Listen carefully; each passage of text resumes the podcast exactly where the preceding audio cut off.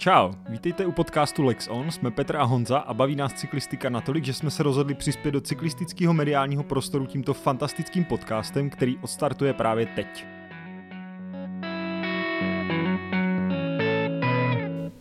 Dnes si budeme povídat s šéfem týmu Force a s trenérem cyklistiky na gymnáziu Jeseník Rostou Brokešem.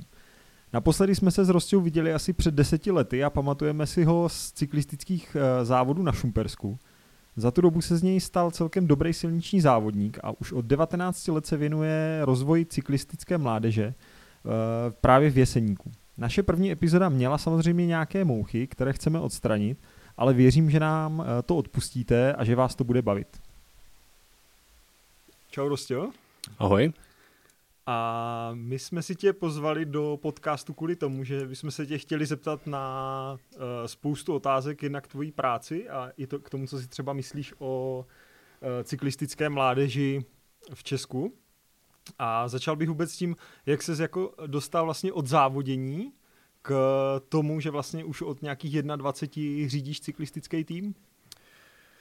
Ta cesta byla uh, relativně, relativně jednoduchá. Uh, tak jako asi každý v mých letech tenkrát, 17, 18, 19 let, tak uh, veškerá ta kariéra směřovala s tím jasným cílem prostě jet na tour a dostat se, ta, dostat se v cyklistice co nejvýš a cíl byl živit se cyklistikou prostě od, řeknu, deseti let.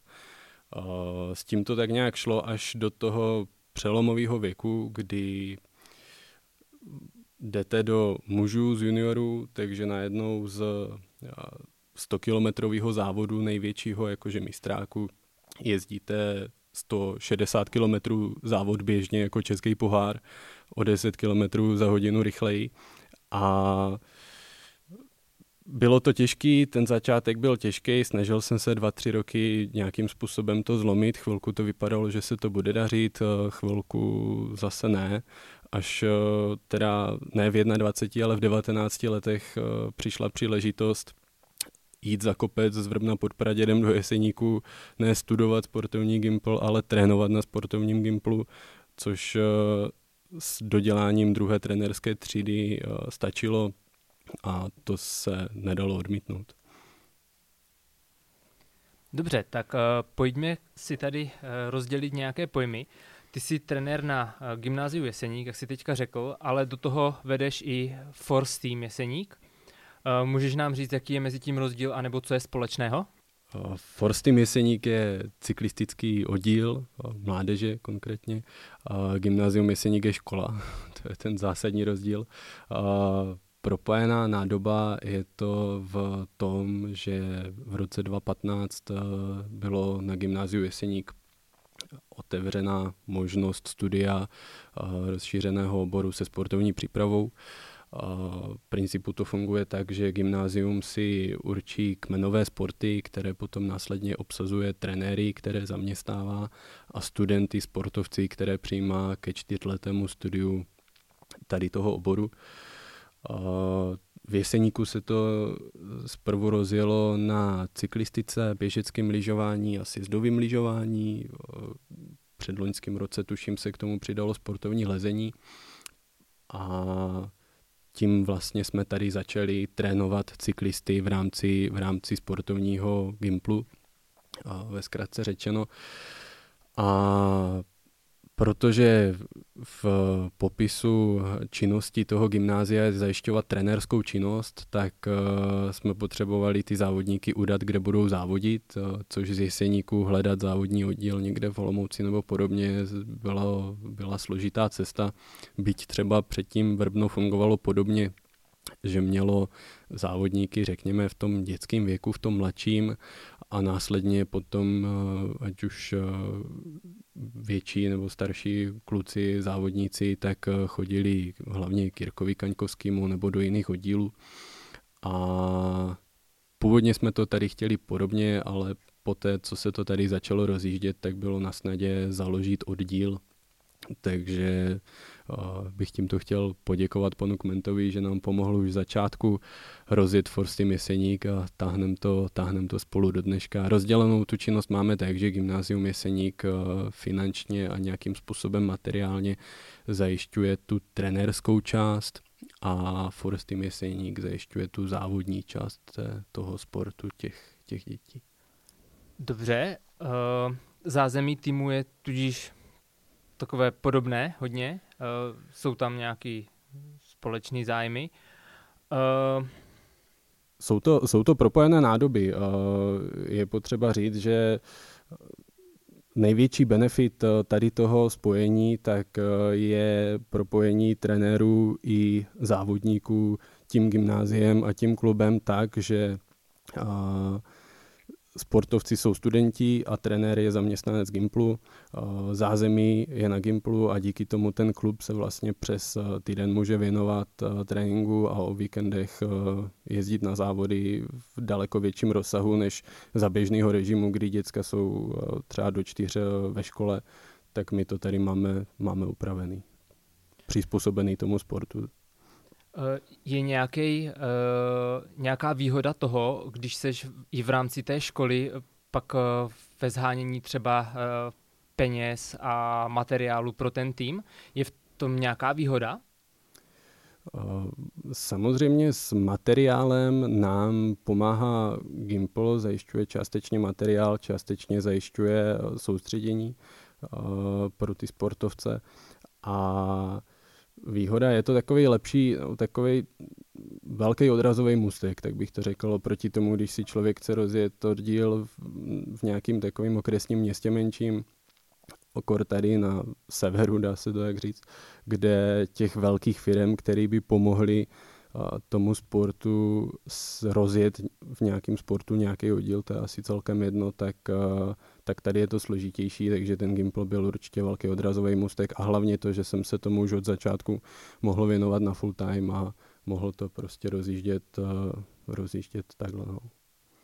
Hele, a pociťuješ teďka v té uh, současné jako celosvětové situaci uh, nějaké jako překážky, nebo máte to teďka nějak jako komplikovanější? Těch překážek je samozřejmě hodně, liší se to uh, v ročním období, samozřejmě někdy trénovat můžem, někdy trénovat nemůžem, liší se to v tom, jestli jsou nebo nejsou závody, uh, takže chvilku to je lepší, chvilku horší. Co se týče schánění nějakých prostředků, tak uh, samozřejmě ty firmy neví, co bude, nikdo neví, co bude. Uh, naše vláda tak eh, žádný vodítka nedává bohužel a nikdo neví, kam to spěje, takže určitě je to složitější. Naštěstí se to dá tahnout nějakým způsobem z dotačních peněz, byť jsou nižší. A na druhou stranu tím, že je méně závodů, tak eh, je něco málo méně i nákladů, takže v tomto to je trochu zase jednodušší, ale věřím tomu, že se to dá ustát. Prostě já bych se tě zeptal teďka, co vlastně vy, eh, ať už v rámci toho eh, Gimplu nebo i Force týmu vlastně nabízíte závodníkům. Když takhle přijde nový eh, zájemce, tak co u vás vlastně může, může očekávat? Je to rozdílný podle toho, kdy přijde. A samozřejmě, když rodiče přivedou dítě v předškolním věku, tak je to super, máme pro něho nachystaný dvakrát týdně trénink, eh, ať už to je zařízení jako sportovní, tělocvičný, dopravní hřiště a podobně, plus nějaký základní materiální vybavení díky sponzorům, tak eh, řekl bych, tam to asi končí.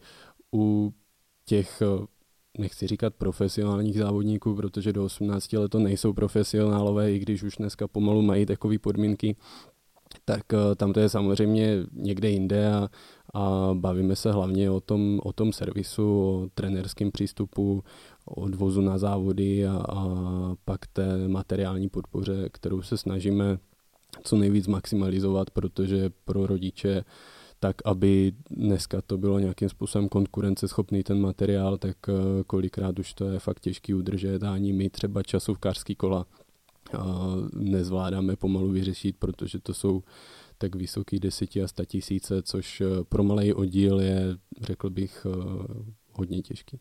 Takže participace rodičů je pořád nezbytná, i když už jsou v týmu na, řekněme, lepší úrovni. Řekl bych eh, paradoxně možná, že čím na vyšší úrovni ten daný závodník je, tím je ta participace potřebnější, protože samozřejmě a pak už to nemůže ležet jenom na oddílu, případně se do toho zapojí reprezentace s nějakou podporou, a, ale pořád je to prostě o tom uh, někam jezdit, někde se ubytovávat, uh, čím víc závodů, tím víc zničeného materiálu.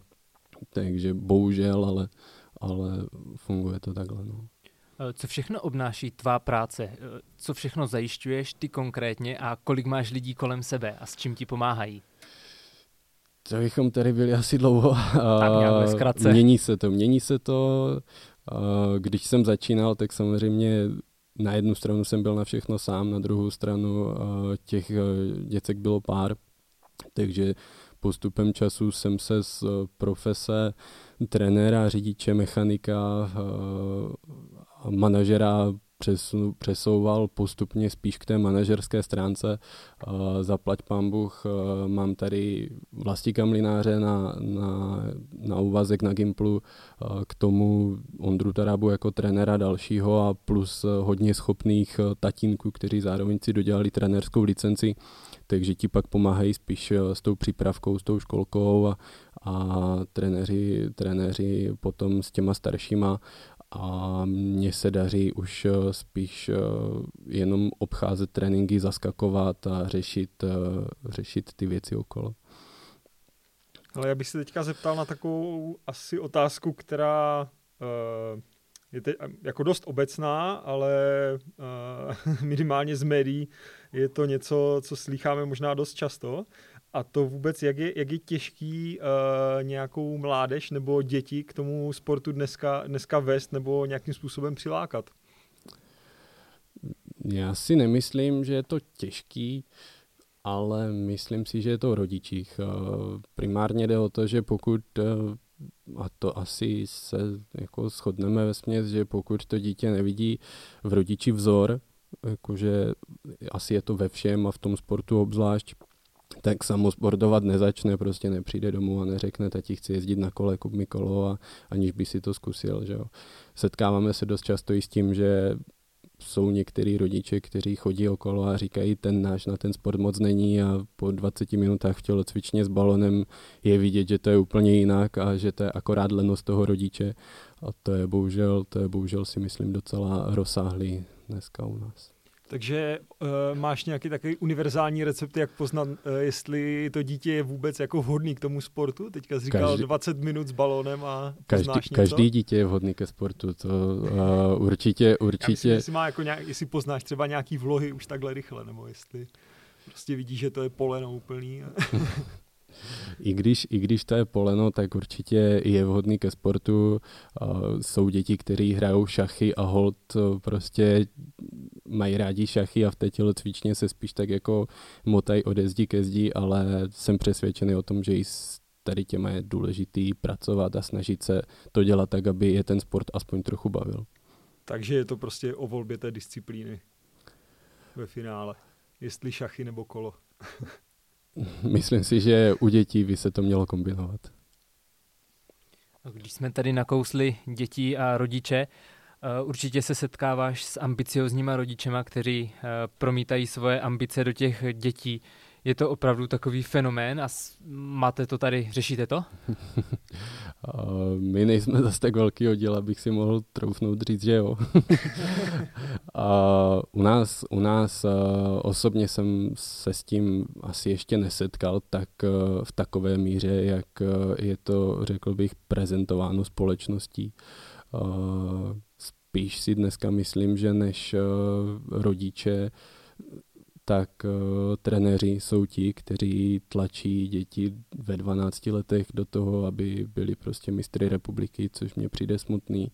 A ze strany rodičů, tak uh, osobně spíš uh, nechci říct u nás, ale jako obecně vnímám uh, tu laxnost k tomu přístupu k jako dítěti ke sportu, než uh, přehnaný ambice. Jo, takže, takže jako výzdím nějaký, nějakou tréninkovou pravidelnost a jakoby spíš, spíš mít naproti v tom sportu, tak to těm rodičům jako moc no, nejde, nebo? spíš jde o to, že uh, když to dítě dělá ten sport, tak uh, dneska vnímám ten trend, že dobře, koupím ti toto, koupím ti tamto, ale budeš se snažit ale že by ten rodič o víkendu, o víkendu eh, zvednul zadek a jel se podívat eh, na závody, jak se tam to dítě snaží, pokud nevyhrává, pokud jede prostě 20. 30. ale stejně ho to bolí, stejně se snaží, má z toho nějaké emoce. A když tam je ten rodič, tak jsou ty emoce umocněný. A já to vnímám jako důležitý, eh, aby to to dítě a ten rodič nějakým způsobem prožívali spolu, protože když je v tomto dítě samotný a třeba se mu zrovna nedaří a ten trenér ještě nedej bože si na něho přidupne, tak uh, si myslím, že to pak je častá příčina toho konce v tom sportu. Tak oni ty emoce jsou asi do, i dost velkým takovým motivačním prvkem, že? No, ale myslím si, že hlavně pro ty trenéry v dnešní době. No a uh, když se podívám ještě tady do nějakých otázek, které jsme si na tebe připravili, uh, myslíš si, že je nějaký ideální čas, kdy s tou cyklistikou začít u těch dětí? Nemyslím. Nemyslím si, že je ideální čas. A určitě asi je třeba říct, že spíše výjimečně, když někdo začne v 18 jezdit na kole, tak uh, se dostává v 21 do světové cyklistiky, to asi bude spíš rarita, ale za mě osobně je to celý o tom, eh, co, ten, co to dítě dělá mimo tu cyklistiku, eh, co dělá třeba do těch 12 let, kdy si myslím, že je potřeba začít nějakým způsobem tomu říkat trénink. A samozřejmě nejenom co dělá do té doby, ale co dělá ještě k té cyklistice. Jo. Že není, je potřeba říct, že u dětí to nikdy nebude jenom o tom uh, ve 13 letech jet v únoru na Malorku a myslet si, že tam zlomím to, že jsem se celý podzim a, a Vánoce vozil někde na sjezdovkách. Jasně. Uh... Jaká je role kombinace právě různých sportů, jak jsme se teďka bavili? E, nějaká všeobecná průprava třeba do těch 12 je dobrá, nevím, třeba atletika a pak přidat k tomu nějakou disciplínu, v nějaké se najít a tu pak rozvíjet? Je tohle ideální cesta?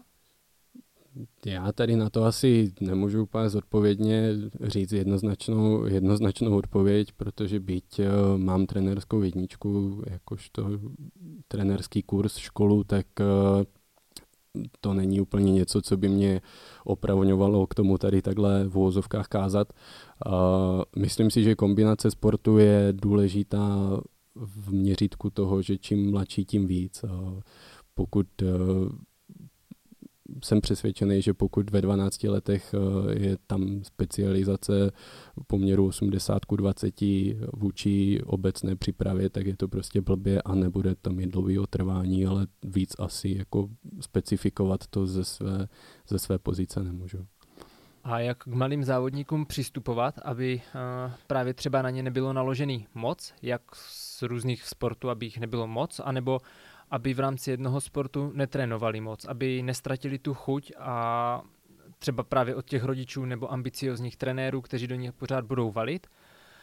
A jak to vybalancovat, jo? Aby, aby to dítě se pořád zlepšovalo, ale nesedřelo a nestratilo nějakou vnitřní motivaci a to nastavení na to pokračovat v tom. O, tady si myslím, že je potřeba přečíst si základní příručky a před, nebo poslechnout si přednášky od uh, například uh, i docenta Periče nebo, nebo uh, Jirky Dostála, jakožto kapacit trenerských u nás, přednášky o rané specializaci a o tom, kdy, jakým poměrem se věnovat, tak toto jsou lidi, kteří o tom mluví. Za sebe bych chtěl akorát jako k tomu říct, že když je, když je sportovec eh, do deseti let, tak eh, čím víc sportu, tím líp. Eh, určitě třeba nezapomínat na gymnastiku a podobně, protože, protože ten zlatý věk motoriky je prostě nenahraditelný. A, a potom to postupně specializovat. Když se teda přesuneme uh, i v tom věku od, od nějakých těch deseti let, tak nedávno v jednom podcastu pro Michala Pekárka odpovídal Jan Slavíček a prohlásil tam takovou větu, že do 15 let se v Čechách trénuje moc a od juniorů zase málo. Já si myslím, že tady toto je samozřejmě, je samozřejmě, tady by si asi měli na, na srdce sáhnout trenéři, protože nemyslím si, že by to byla úplně, úplně jako vina rodičů a už vůbec ne těch dětí, protože asi jako, co si budem ve 13 letech uh, se sportovec sám dobrovolně sebe nepřetrénuje. Uh, Druhá věc, co tam vidím, tak po, těch, po tom 15. roce, tak eh, nějakou ztrátu motivace. Může to být tím, že se tam sportovcům lehce otvírají oči v těch rozdílech, které mají třeba oproti ostatním a podobně. A pak samozřejmě to je taky nějakou perspektivou toho, té budoucnosti sportovní toho daného sportovce. Jaká je podle tebe kvalita mládežnických závodů, co se týče nějaké náročnosti, tak uh, i třeba technické náročnosti, uh, závodní konkurence, je to na dobré úrovni? Jedno v jaké disciplíně? No, to je, to, je asi, to je asi docela důležitý, důležitý aspekt otázky, protože mám samozřejmě nějaký názor na, na jednotlivé disciplíny nejde asi úplně, nejde určitě říct, eh, že závody jsou dobrý nebo špatný, protože některé závody jsou prostě skvělý a některé, závody uh, jsou prostě, nechci říct k ničemu, ale, ale na dobré úrovni určitě nejsou a, a v té veřejnosti se to myslím ví a konkrétně na, jako u nás jakožto specializace silnice, tak, eh, tak tam to jde od desíti k pěti vinou všemožných, eh, všemožných eh, věcí, ať už to je legislativa, náročnost uspořádat ten závod tak, aby byl kvalitní a zároveň bezpečný a dále pak taky nějakým přístupem naší organizace k těmto závodům. No. Já jsem si tady taky poznamenal vlastně, protože my jsme se nedávno spolu bavili uh, jakoby pracovně, a tak jsme se bavili o více tématech a jedním z nich bylo právě i pořádání závodů, protože ty vlastně v, zde v Jeseníku pořádáš Český pohár mládeže, je to tak? Eh, bylo to tak. Eh, pořádáme pravidelně závody amatérský, ať už to je seriál Jesenický šnek, eh, Oderský pohár, nebo tady si děláme všední závody Jestur. Zkusili jsme uspořádat si Český pohár, Zkusili jsme uspořádat si rok na to mistrovství České republiky mládeže. Byla to dobrá zkušenost a tím bych od toho asi šel dál, protože se k tomu zatím nehodláme vracet. Takže jako jednou, nebo ty jsi už to i zmínil, že asi jako jednou velkou překážkou bude možná i ta, i ta legislativa, že? Protože já mám takový dojem, že kvůli tady tomuhle, nebo kvůli nějaké legislativní stránce vlastně skončil i silniční rampušák, což byl vlastně maraton víceméně tvůj domácí, bych řekl. Je to, to tak, je to tak. Eh, Rampušák byl krásný závod, já jsem na něm v podstatě vyrůstal, protože jsem tam absolvoval jak ty dětské závody, které se jezdili ve štítech přes náměstí, tak eh, potom přes bajkový až po silniční maratony. A Rampušák schořel právě na, na tom, že byl vlastně omezen, nebo takhle maraton se jede tak, že profici, kteří ho absolvují, tak eh, projedou na Steam kiláku po, řekněme, dvou, dvou a půl hodinách, nebo třech hodinách, když je to v kopcích a pak ta drtivá většina, tak eh, tam projíždí ještě dalších pět hodin, což eh, zajistit během tady toho, kdy tam jede tisíc lidí plynulou dopravu, je náročný ale spíš je to o té politické podpoře toho závodu. Pokud ju má, tak to jde, pokud ju nemá, tak s tím člověk nic neudělá. Tohle je amatérský závod, ale ono právě eh, v Česku narazil i, tuším, okolo jižních Čech, ten už je i pod nějakou hlavičkou, možná UCI. A tam mám pocit, eh, že jsem četl, eh, že ten byl zrušený právě kvůli tomu, že policie právě nedokázala nebo nechtěla pořádně uh, uzavírat trať a takhle jim pomáhat s tím závodem, takže ho nakonec museli zrušit. Je to častá věc? Myslím si, že je to dost častá věc. Záleží, jestli ten pořadatel je závislý na té policii, nebo jestli si dokáže sám zajistit nebo sám vypomoct té policii, například službou motorek, který už jsou na to dneska specializované firmy, jestli se to tak dá říct, nebo spíš party, který s tím mají zkušenosti. Můžeme je vidět na Čekturu na závodě Míru, kde těch motorek eh, jede, řeknu 40, myslím, že se nebudu moc mýlit. A tam to potom samozřejmě jde a taky je to o tom, eh, je potřeba rozlišovat, jestli je to závod eh, pro jednu kategorii, kde jede tak jak třeba na tom závodě míru, prostě kategorie kluci 18 až 23 let a jedou jeden balík povětšinou za něma jede sběrák eh, do čtvrt hodiny, třeba 20 minut, kdo je dál, tak už nejede. Tím pádem ten peloton se vším konvojem a doprovodem a projede během 20 minut a doprava může dál jezdit, což samozřejmě je podstatně jednodušší, než eh, když člověk dělá závod pro mládež, kde uh, máme o žákovských po juniorských kategorie a je potřeba nějaký okruh nebo nějaký úsek silnice zavřít uh, od rána do večera, aby to mělo smysl, aby děcka nejezdili přes celou republiku na jeden závod, tak ještě ideálně dva dny po sobě a tam, potom, tam to potom naráží právě na uzavírky a, a na další složité věci. Teď mi tak napadá, co říkáš na kvalitu českých silnic, to je taky takový věčný téma. No my tady v Jeseníku to máme dobrý. a kvalita českých silnic eh, těžko hodnotit. Asi když člověk pojede na Slovensko, tak eh, to nebude o moc lepší. U nás při hraničí Polska, tak eh, se to zlepšuje, ale, ale co se týče polské strany, tak to je ve směs taky bída. To asi nemůžu, nemůžu hodnotit. Jako, mohlo by to být, určitě by to mohlo být lepší. No. A myslíš, že to je třeba taky něco, co ovlivňuje jako počet těch závodů? To, jaký te, nebo třeba to, jestli sem uh, přijedou třeba i zahraniční závodníci, nebo jako jestli to ovlivní nějak to startovní pole, to, že prostě třeba ty závody nejsou až tak jako bezpečný? To, jestli sem přijedou zahraniční závodníci, si myslím neovlivní až tolik silnice, jako ty závody a kategorie, který, jako do které jsou ty závody zařazeny. A zmiňoval jsem závod míru, na ten přijedou závodníci z celého světa.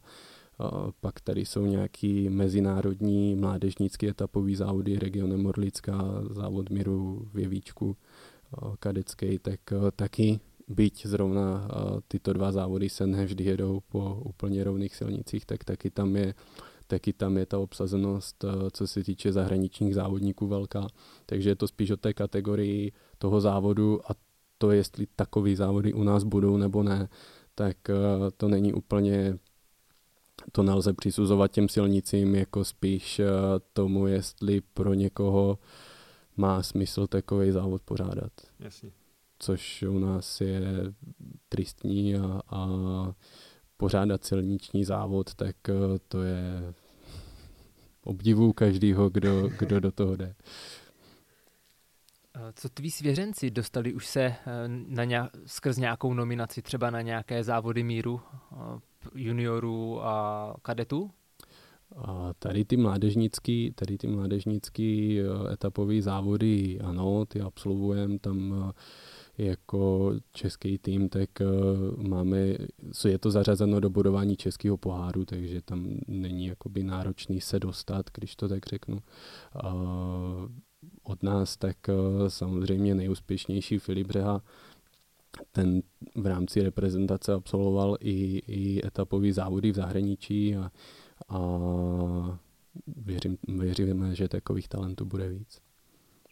Vidíš tam třeba teďka mezi svýma aktuálníma svěřencema, protože Filip ten už eh, je teďka, myslím, v týmu v Prostějově. Přesně tak. Tak vidíš teďka aktuálně mezi svýma svěřencema někoho, koho bys jako tady chtěl třeba vypíchnout? Vyzdvihnout, ne vypíchnout? Asi úplně ne, protože máme dost uh, umlazený kolektiv teď těch závodníků. Nejstarší máme vlastně druhoročáky kadety letos a je to parta děcek, který prostě baví ten sport a, a samozřejmě někteří jsou nadanější, někteří míň, někteří drou víc než ti druzí a nelze nikoho vyloženě vypichnout. Spíš se snažíme to dělat tak, aby ten kolektiv fungoval, aby je to bavilo a aby u toho co nejdýl zůstali.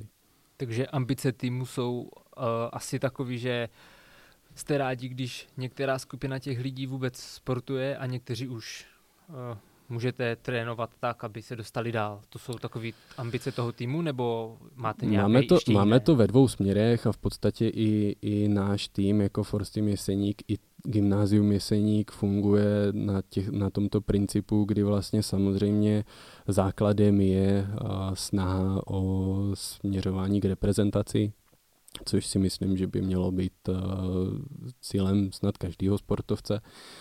A samozřejmě primárně ta činnost je o tomhletom a snažíme se co nejvíc těch sportovců dotáhnout aspoň jakoby k té reprezentaci, kde už potom si tu cestu v uvozovkách tvoří sami. Ten druhý směr je o tom, že sport by měl být pro každýho. V 15 letech asi těžko někdo bude sám hobby sportovat, tak aby to bylo zdraví, aby to odpovídalo nějakému vývoji a tak dále, takže ten druhý směr nabízíme těmto, těmto dětem, který třeba už v těch 15 letech ví, že nechcou uh, celý život jezdit jenom na kole, ale prostě baví je i nějaký předmět ve škole, což je super. A chcou prostě dál studovat na výšku, což nám v tom perfektně nahrává ten Gimple. Takže na Gimplu pak mají propojen sport, studium a je to pro ně perfektní příprava na výšku i vlastně do života. Teď se zeptám i na ty, na ty školní povinnosti. Ovlivňuje třeba uh, možnost sportování jakoby v týmu prospěch ve škole? Nebo je to nějakým způsobem propojený, že prostě musíš mít nějaký prospěch, musí ti to nějak jít ve škole a pak se můžeš věnovat sportu? Mm, dá se to tak říct, my to v tomto máme přece jenom trochu jednodušší, protože tím propojením s tím Gimplem, tak máme jednou týdně poradu na Gimplu, kde sedíme s vedením a středními učiteli těch sportovních tříd a vlastně cokoliv se děje, tak, eh, tak víme v podstatě hned, když někdo tu školu nezvládá nebo nezvládá nějaký předmět nebo podobně. A, takže v tomto je to výhoda. Další výhoda je to, že ty sportovní třídy schválně máme menší, aby i ti slabší studenti měli individuální přístup a stejně tak i ti silnější studenti, aby měli jako individuální přístup, aby uh, se každému dostalo to, co potřebuje a musel by na to někdo fakt vyloženě kašlat, aby, aby to v těchto podmínkách uh, úspěšně k maturitě nedotáhl. Před chvilkou si říkal, že se specializujete, především na silnici. Máte i nějaké jiné disciplíny, třeba cyklokros nebo horská kola? Dráha? Určitě, určitě to doplňujeme cyklokrosem. U těch mladších dětí, tak tam to je hlavně o těch bajkách, protože tahat děti v deseti letech na silniční kolo na silnici může být nebezpečný a asi to není úplně, úplně v souladu s tím, jak to chceme dělat. A takže určitě to doplňujeme tím cyklokrosem. Dříve jsme jezdili na dráhu ještě s Filipem, ale to je pro nás tak z ruky, že, uh, že jsme zvolili spíš tu cestu toho cyklokrosu, která je i taková přirozenější pro ty děcka. Ale já se teďka zeptám na ten cyklokros, protože před pár lety mě začal strašně bavit, i když mě to nejde. Ale uh, mohl bys říct, jak je možný, že prostě za posledních pět nebo řekněme deset let se český cyklokros dostal tam, kam se dostal? Když se podíváme třeba na počty uh, reprezentantů uh, jako v té elitní kategorii? Těch aspektů samozřejmě bude víc. Nebude to, nelze ukázat na jednu věc, která za to může. Uh, znovu říkám, nemyslím si, že já jsem ten, který by tady toto věděl, nebo by jako měl říkat, co je špatně, protože přece v té branži uh, nezávodnické, ale v takové té, co se pohybuje okolo sem chvilku. Uh, z mýho pohledu to částečně jsou tratě, které prostě u nás se dělají nesmyslně zaklikacený, pomalý, těžký. Uh, já nevím, kolovalo před dvouma rokama video z mládežnického poháru, kde děcka nezvládali přejít jednu mez, která byla jakoby zatáčka v mezi, tak aby se tam člověk jako profik tam vyjede, musí nahoře trošku přibrzdit a sjede dolů. Děcko, když je dobrý, tak nahoru vyjede, otočí se kolem kolíku a jede dolů, ale prostě byli tam žáky někteří to nevyjeli, bylo tam bahno, nebyli schopni to vyjít, váleli se tam po sobě zamotaný dokol, to je jako, to bylo takový sadomasa a teď už nevím, kde to bylo, kdybych to věděl, jak to ani neříkám, protože bych, eh, bych tomu pořadatelovi něco řekl a ani jsme tam nebyli zrovna na tom závodě, ale, ale z mýho pohledu je to určitě tady tohle, on cyklokros sám o sobě je specifická disciplína, není to olympijský sport a nemyslím si, že hned tak bude, ale jako je to zábavná disciplína pro děcka na techniku, je to výborný, ale prostě musíme to dělat tak, aby to ty děcka bavilo, což pokud to budeme dělat tak, že to ty děcka nebudou zvládat ani tu trať ujet, tak, tak je prostě blbě. Krom toho teda, že když se pak podíváme na průměrné rychlosti, které dosahují například e, juniorské kategorie u nás na českém poháru a potom někde ve světě na závodech, tak to nejsou jako kilometr dva na výkonnostním rozdílu, ale to jsou prostě někdy pomalu 10 km v hodině, jenom proto, že fakt jako ve světě se ty tratě staví do rychla a u nás se to motá od kolíku po kolík a co největší co největší bordel na té trati, tak ať to je v uvozovkách zajímavý, zajímavý, ale ono to zajímavý není. Zaplať pámuch, teď už teda Zdeňa Mlinář, bývalý uh, juniorský mistr světa v cyklokrosu, tak uh, nechci říct tu funkci, kterou na svazu má, protože bych ho asi zkomolil, ale, ale vím, že se tam o to stará a věřím tomu, že se to bude zlepšovat. Tak já myslím, že pod vedením Zdeňka by to mohlo jít jako lepším směrem. A uh, chtěl bych se tě zeptat, jako e, teďka bylo vlastně mistrovství světa v cyklokrosu víkendu? Bylo to teď o víkendu? Jo, bylo. dobrý. a, a tam to bylo gala představení men jako Matěj van der Poel nebo Wood van Aert.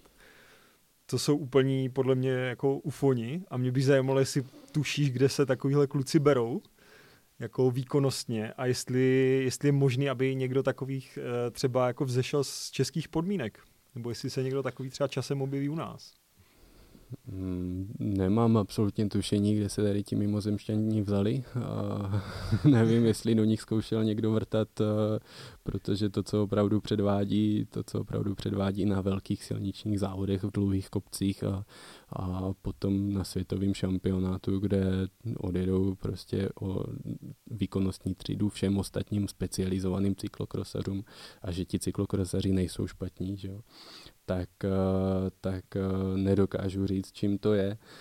Osobně si myslím, že u nás eh, takovýto případy budou spíše výjimečný, protože vnímám u nás v tady té republice ten sport jako takovou módní záležitost, něco jak je v poslední době otužování.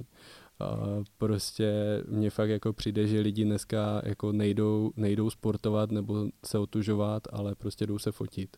A teď jako nenarážím na naše sportovce, což eh, samozřejmě je, nějak, je něco jiného, když eh, oni sdílí fotky z nějakého tréninku, tak tam to mají asi nějak vymyšlený, ale spíš obecně na tu veřejnost, která opravdu k tomu sportu má vztah eh, přes sociální sítě a samozřejmě potom, když eh, má někdo geny toho, že odsportuje jako hodinu za měsíc, tak eh, jeho geny a jeho děti asi úplně nebudou tak dobře nadaný pro ten sport, i kdyby se sebe víc snažili a tak dále. Je to taková hluboká myšlenka, ale myslím si, že do budoucna to pro nás v tomhle ohledu moc dobře nevypadá. Před chvílí si mluvil o tom, že eh, je docela těžké vzít desetileté děti do provozu mezi auta což chápu, to je jasný, já se bojím. Uh, proto bych se tě ty chtěl jsi, zeptat. Ty jsi totiž taky velký, jak desetiletý dítě. Ano. Jak prosím tě vnímáš iniciativu předních českých cyklistů o toleranci cyklistů a řidičů 1,5 metru? Eh, protože v některých státech už je to dokonce uzákoněný, tady v Česku se o tom vůbec eh, nemluví, tak to sdílení silnic tady absolutně nefunguje. Myslíš, že to má nějaký smysl? Nějaký smysl to určitě má. Otázkou je, jaký to bude mít efekt. Já osobně nevnímám, nevnímám problém, nebo samozřejmě problém eh, není jenom v řidičích, problém je i v cyklistech. Osobně jako velký proměnutím pruser, nevím, jestli to tady můžu říct takhle, je Můžeš. u nás, eh, je u nás zase zase nějakým způsobem legislativní zpracování toho, jak by měla vypadat cyklostezka.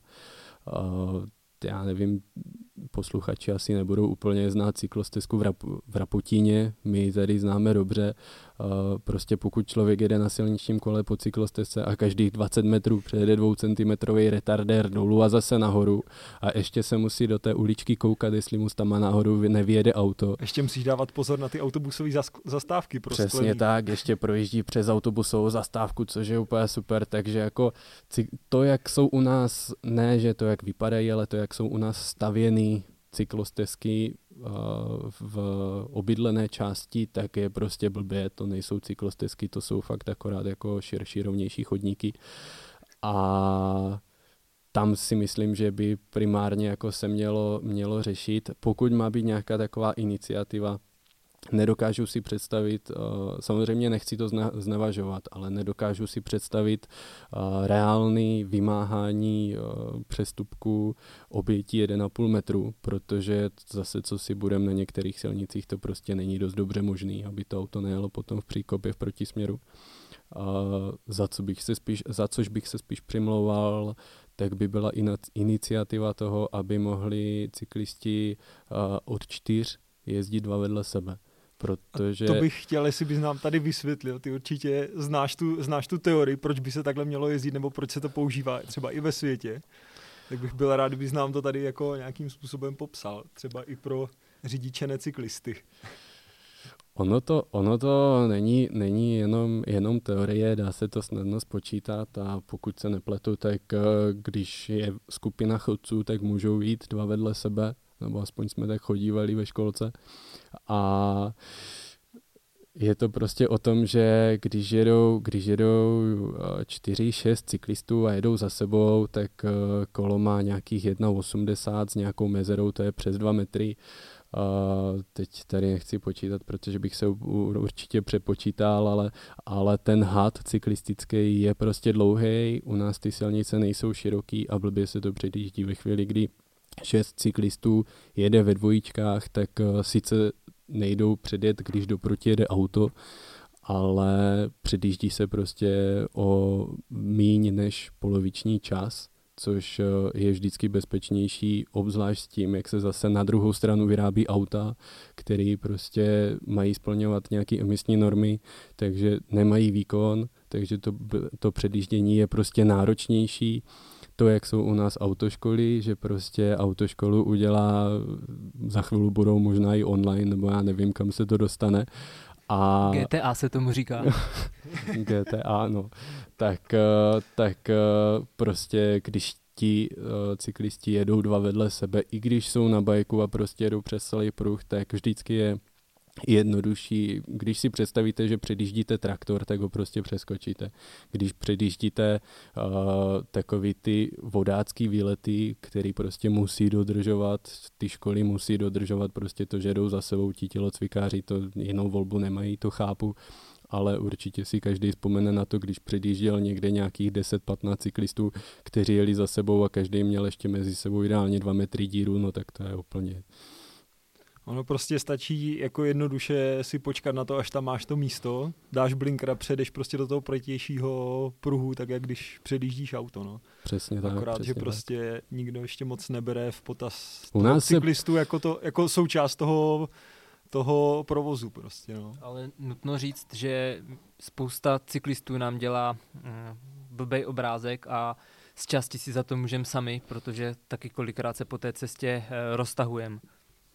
Samozřejmě, pokud, a já jako zase tady nebudu plivat na řidiče, to určitě jako by nebylo správný, protože nejednou se mi stalo, že jsem jel někde autem a potkal jsem dva svoje svěřence, jak jedou dva vedle sebe a u toho si povídají, podávají si tyčinku a já nevím, co ještě všechno u toho vymýšlí, tak samozřejmě, že ta vina je na obou stranách, ale pokud se máme vrátit zpátky k té iniciativě, která byla pojata ve velkém stylu, tak uh, osobně bych se spíš přimlouval za ten, za ten směr dvou lidí vedle sebe. Ale samozřejmě nevidím do toho, uh, nevidím do toho rozhodnutí, proč, uh, proč touhle cestou, jestli prostě to přirovnávat k tomu, že ve světě to funguje, tak pojďme to rozjet u nás, nebo tak, uh, to nevím. Ono by stačilo prostě jenom zachovat tu toleranci mezi sebou na té silnici. To by asi celý stačilo. Určitě. My jsme nedávno i zaregistrovali, že tohle už se dostává na, nějaký, na nějakou politickou úroveň a řeší se to akorát místo metru a půl. Eh, je tam metr, ale další legislativní změna by se měla týkat eh, elektrokol. Myslíš, že... Já, bych, já jenom ještě si dovolím do toho trochu stoupit. Ona je otázka, kde. Pokud e, jedu po nějaké rychlostnější silnici mezi obcema... Kde... Tam by, myslím, nechali ten metr a půl a jo, v obci jo. metr. Nějaký tak, nějak takhle zněl návrh. No, tak kdo si to zase bude pamatovat. Tady už to začíná být dost složitý a bojím v, se, že... V obci to bude na šířku e, řídítek elektrokola, na kterou pověsíš nákup. Co se týče elektrokol, 10 lidí, 10 názorů, má to strašně uh, negativní stránky uh, pro určitý skupiny, na druhou stranu je to super věc pro určitý jiný skupiny lidí. Chápu, takže moje otázka zní, co říkáš na dětská elektrokola. Já nevím, jak moc tady můžu mluvit prostě. jak je libo. Je to, je to pochopitelný z pohledu tatínka, který prostě si chce zajezdit na kole, chce eh, vzít eh, synka do přírody a chce prostě si to užít, eh, aby si to užili oba. Děcko si to užije, protože mu pomáhá motor, ideálně, když to je celopéro, akorát to na něj nesmí spadnout potom. A tatínek si to užije, protože si prostě dá do těla. A osobně si ale myslím, že to je hodně sobecký přístup vůči tomu dítěti a, a ta trpělivost uh, naučit uh, ho na klasickém kole klasické dovednosti uh, by měla být přednější, krom toho, že jako my se tady bavíme, že řidičák na motorku, pokud to má víc než 50 kubických centimetrů, tak už musí být jako uh, od, já nevím, teď nechci zase střílet od boku, ale asi od 15, 15 let. Ne? Od 15 let, uh, pokud to má víc, tak třeba až od 18 a bavíme se o tom, že vyrábíme elektrokola, na kterých jezdí pětiletý děti, tak to, to mně nepřijde fér. Tak teďka, když jsme teda uh, se dostali k takovým jako technickým vymoženostem, jako i elektrokolo, tak bych se tě zeptal na trošku asi sofistikovanější zařízení a to, uh, co se týče tréninku nebo jako dohledu nad tvýma svěřencema. Používáte nějaký uh, vychytávky typu Strava, Training Peaks nebo Garmin Connect a podobné věci? Řekl bych, že to víc používají dětská, než uh, my jako trenéři k vedení tréninku, což si myslím, že je správně, aby, aby se ty dětská v tom učili nějakým způsobem pohybovat a fungovat, protože samozřejmě do budoucna se bez toho neobejdou. Uh, nicméně pro systematičnost tréninku si myslím, že je potřeba nejenom ty data z hlediska těch sportovců uh, někde si jako ukládat do nějaké aplikace a koukat se tam na grafy, ale především s nimi nějakým způsobem pracovat. A, a například jako je sice super, že mi strava spočítá, kolik eh, jsem spálil kalorií nebo prostě kolik jsem jel vatu, když mám wattmetr, ale pokud si na konci měsíce prostě se nepodívám, kolik procent eh, a kolik minut jsem strávil v jaké intenzitě a nepřemýšlím nad tím, co to se mnou dělalo a nepřemýšlím nad tím, proč eh, je to moc, protože je teprve březen a měl bych mít míň, tak, eh, tak tam si myslím, že je potřeba spíš pracujeme s Excelem, ještě pořád. A možná to kde kdo odsoudí, ale nám se to osvědčuje, protože ty dětské, ti sportovci se učí pracovat uh, s těma konkrétníma datama a nejenom s tím, jestli tady ten graf je kulatý, hranatý, oranžový nebo modrý. Jasně. Důležitý je ten prostě trénink. My jsme teďka cestou sem uh, vzpomínali na legendární knížku uh, Tréninkový deník. Nevím, jestli to ještě je vůbec uh, někde k sehnání. To taky nevím, nescháněl jsem ju. Měl jsem ju kdysi doma, ale, ale ono, ale taky ono si samozřejmě předpokládá. bylo to těžší, ono samozřejmě psát něco někam tuškou a pak to sčítat na kalkulačce už asi je jako to už je asi blbost. Spíš si myslím, že je fakt potřeba využít eh, toho, že mám nějaký čísla z jednotlivého tréninku, z jednotlivého tréninkového cyklu, měsíce, roku a, nebo období roku pak jakože nějaký postupný vývoj pro ten sport, kdy vlastně podle obecných doporučení sportovec má mít ten meziroční nárůst zátěže, Eh, je to jak kde v jak kterém věku, ale řekněme 10 až 20% tak eh, tam asi je potřeba jakoby umět pracovat s tímto. A není to jenom o kilometrech, že jo, je to prostě o nějakých hodinách eh, specializované zátěže, obecné zátěže, nějakých hodinách v nějakých intenzitách a je potřeba se tímto řídit a s tímto pracovat, což já jsem přesvědčený, že Strava sice to třeba, nebo nevím, jestli Strava, Training Peaks to určitě umí sčítat, ale pokud s tím ten sportovec nepracuje, nepřemýšlí nad tím, ne, nehraje si s tím takzvaně, tak, tak prostě tam vidí nějaký čísla a buď všechno rozhoduje ten trenér a ten sportovec mu věří, anebo, anebo to prostě nikam nevede. No. Dobře, díky. My tady máme ještě takové eh, otázky přímo eh, na tebe. Jaký jsi nejbrutálnější závod? Brutálnější závod. Jak to je braný? V čem měl být brutální? Prostě kde se nejvíc vygumoval? Uh, asi na jednorázovce v Itálii, v Kremoně 180 kilometrů na deseti okruzích. Největší kopec tam byl sice dálniční nadjezd, ale měli jsme to prostě v průměru 46 a ono sice v televizi, když se koukáte na tu rédu průměr 46 a jede balík, tak to nevypadá nějak náročně, ale když to nejsou tady ty pro tour závody, tak uh, jedete prostě přes tři hodiny uh, v lajně, do toho prostě to bylo v Itálii, Italové temperamentní se tam loktujou, športujou, lítají tam vzduchem bidony, tak uh, takovou vzpomínku mám na Kremonu a, a z města jsem moc neviděl. No. Hele, uh, potom další taková jako otázka přímo na tebe. Uh, jaký jsi zažil, naštěstí i přežil nejbrutálnější crash? Uh, okolo Maďarska. Uh, to už bylo na, nevím, jestli to jde říct, sklonku mé závodní kariéry, kdy už vlastně jsem byl i trenér, ale dojížděl jsem ještě nějaký závody. Tak uh, okolo Maďarska, myslím, šestidenní etapák. A dojížděli jsme poslední etapu, už jsme přijížděli do Budapeště, takže nějakých 30 do cíle a začínalo se závodit. Spravovali tam autobusovou zastávku a nechali tam prostě na krajnici takový ty plastový patníky. Rozjel se Terezin, já jsem zajel na škarpu a, a v tu chvíli, když jsem zajel na kraj silnice, jak se mě tam objevil ten patník, takže jsem ho tak jsem ho krásně obtancoval a ještě dlouho jsem se kutálel. takže mám takový, takový, takovou vzpomínku na poslední velký závod. No. Kde máš svůj oblíbený kopec a jaký to je? Stelvio. A... To víme kde. to je super.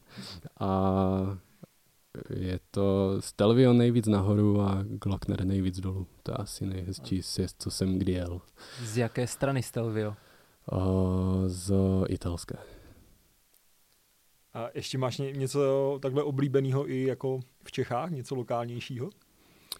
Tady spíš takový, takový brdky, které jsou zajímavé, ono jinak těch kopců tady obecně moc není. Samozřejmě každý by řekl dlouhý stráně, což je prostě buď jedete v lese po rozbité cestě, anebo jedete prostě na slunku po široké cestě, kde vám přijde, že stojíte.